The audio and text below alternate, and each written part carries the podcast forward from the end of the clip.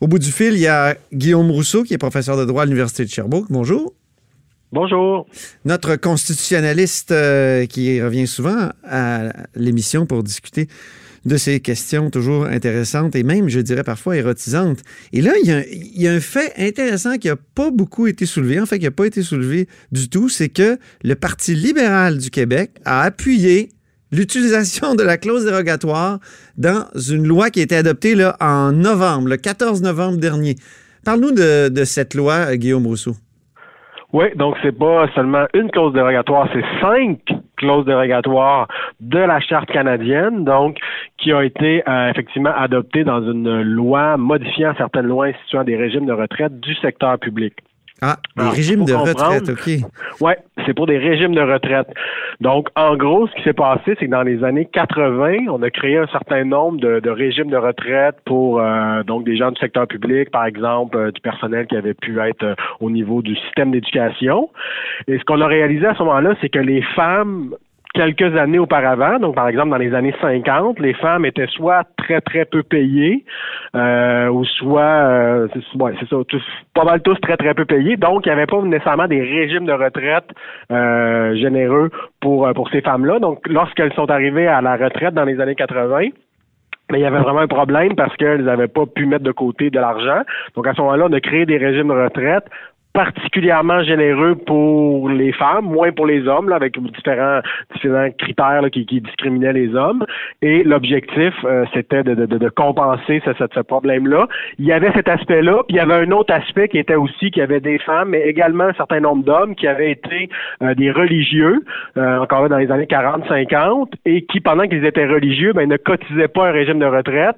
Donc ensuite, ils ont défroqué, comme on dit. Donc c'était des anciens religieux sécularisés, mais qui n'avaient pas pu, pendant leurs années où ils étaient dans les ordres, n'avaient pas pu cotiser un régime de retraite. Donc, même genre de problème, une fois arrivés à la retraite, ils n'avaient pas l'argent de côté. Quel est le lien avec les droits fondamentaux là-dedans? Expliquons à nos auditeurs.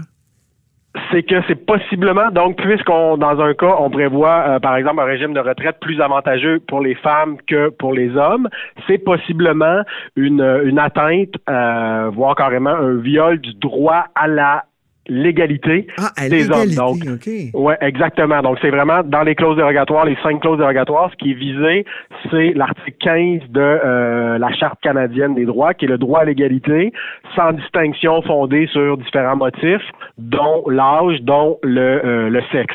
Donc, c'est probablement ça qui est visé. Puis, dans ces lois-là, il y a également des dispositions dérogatoires de la Charte québécoise, également au niveau du droit à l'égalité, mais au niveau de la Charte québécoise, ça n'a pas besoin d'être renouvelé aux 5 ans.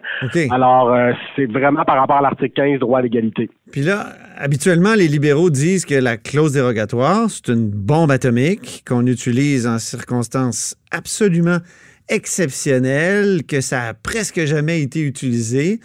Et on se rend compte que le 14 novembre dernier, là, donc après la loi 21 sur la laïcité, il y a encore eu 5 utilisations de cette clause, de ces clauses-là, de cette dérogation-là. C'est un peu ce qu'on veut mettre en jeu ici, là.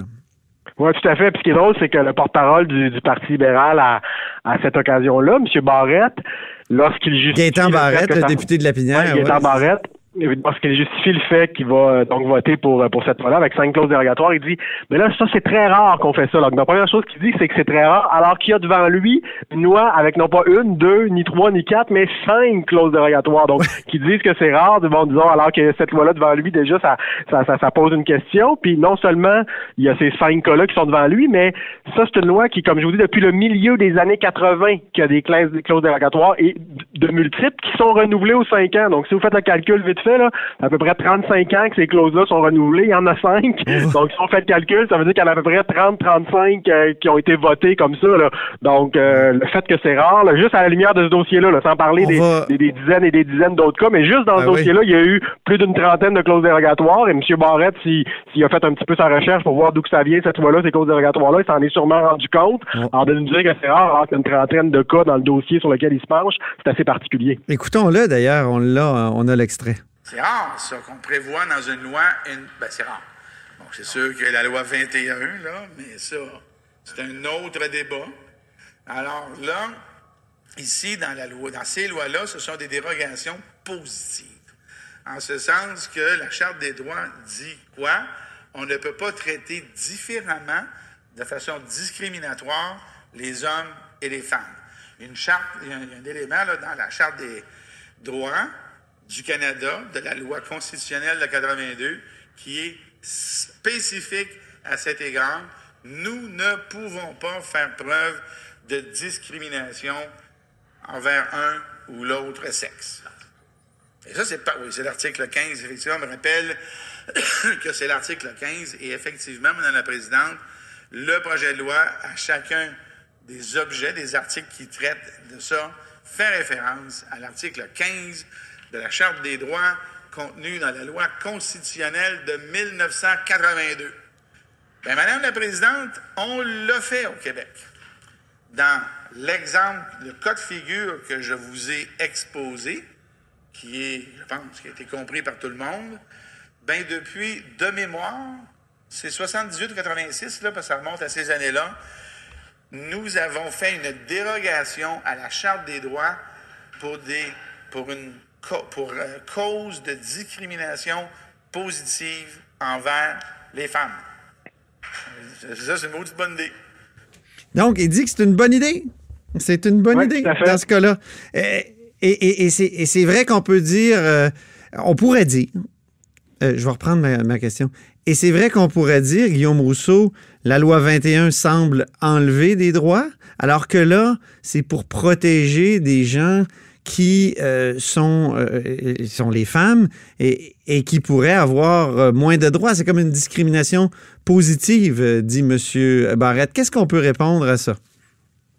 Mais en fait, c'est que tout ça est très subjectif. C'est-à-dire que dans le cas de la loi 21, les partisans vont dire que la loi 21 vise à protéger les droits des bénéficiaires de services publics qui ont droit à des services publics laïques, que pour leur liberté de conscience, par exemple des enfants à l'école, ben il faut pas que il y ait du prosélytisme au niveau des professeurs. Donc on va présenter ça comme une avancée pour les droits de la personne et on utilise la disposition de dérogation dans la loi 21 pour cette raison-là.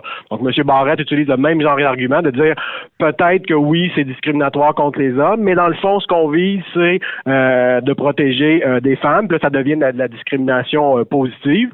Et c'est tout à fait défendable comme point de vue.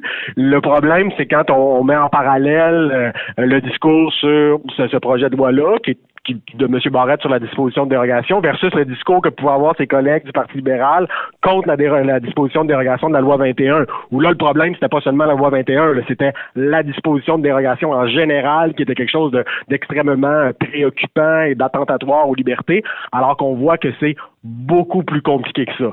Okay. Là, il y a peut-être une nuance qu'on peut faire. Certains vous diront que dans le cas de la loi 21, c'est sûr que sans clause dérogatoire, ça aurait été invalidé. À mon avis, c'est un petit peu plus compliqué que ça, mais on peut prendre acte de cet argument-là.